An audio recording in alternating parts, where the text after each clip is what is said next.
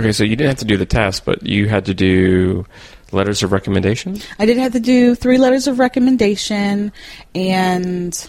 can I ask, who did you ask? Professors? I did ask a few professors, an employer, and a longtime family friend. Okay, so you had a quite diverse mix. Yes. One professor, one friend, family friend, mm-hmm. and one employer. Yes.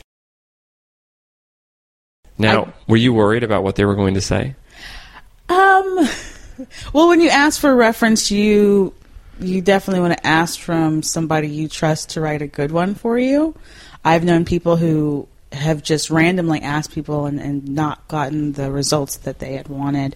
But even still, you kind of wonder, like, what good do they have to say about me? Like, what are they going to pick and choose? Because sometimes you want them to mention certain things, and it's best to actually ask them to.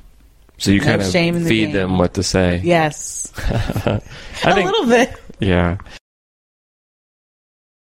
So you've pretty much, you took the test, you got the letters of recommendation. Is there any other part that you have to do to get into grad school? Like show your transcript, submit transcripts? Yes, you have to pay your undergrad. Wherever you get your degree for your undergrad, you have to pay them all this money for them to send an official transcript to your new school that you want to go to. Now, do they actually send you the transcript as well, or do they just send it straight to the school? No, they send it straight to the school because the schools require an official transcript. So you can't...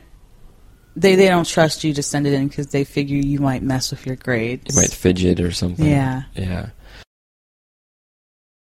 So is that it then? The transcripts?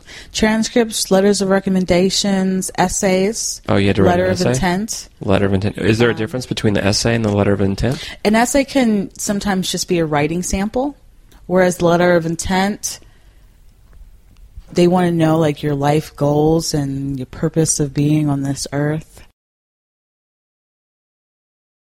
I don't like writing those personally, but... Why not?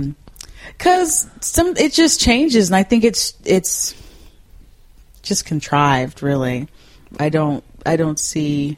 I can sum it up in a couple of sentences, but they want, a 3-page paper on your life goals, and I just don't like to have to write something.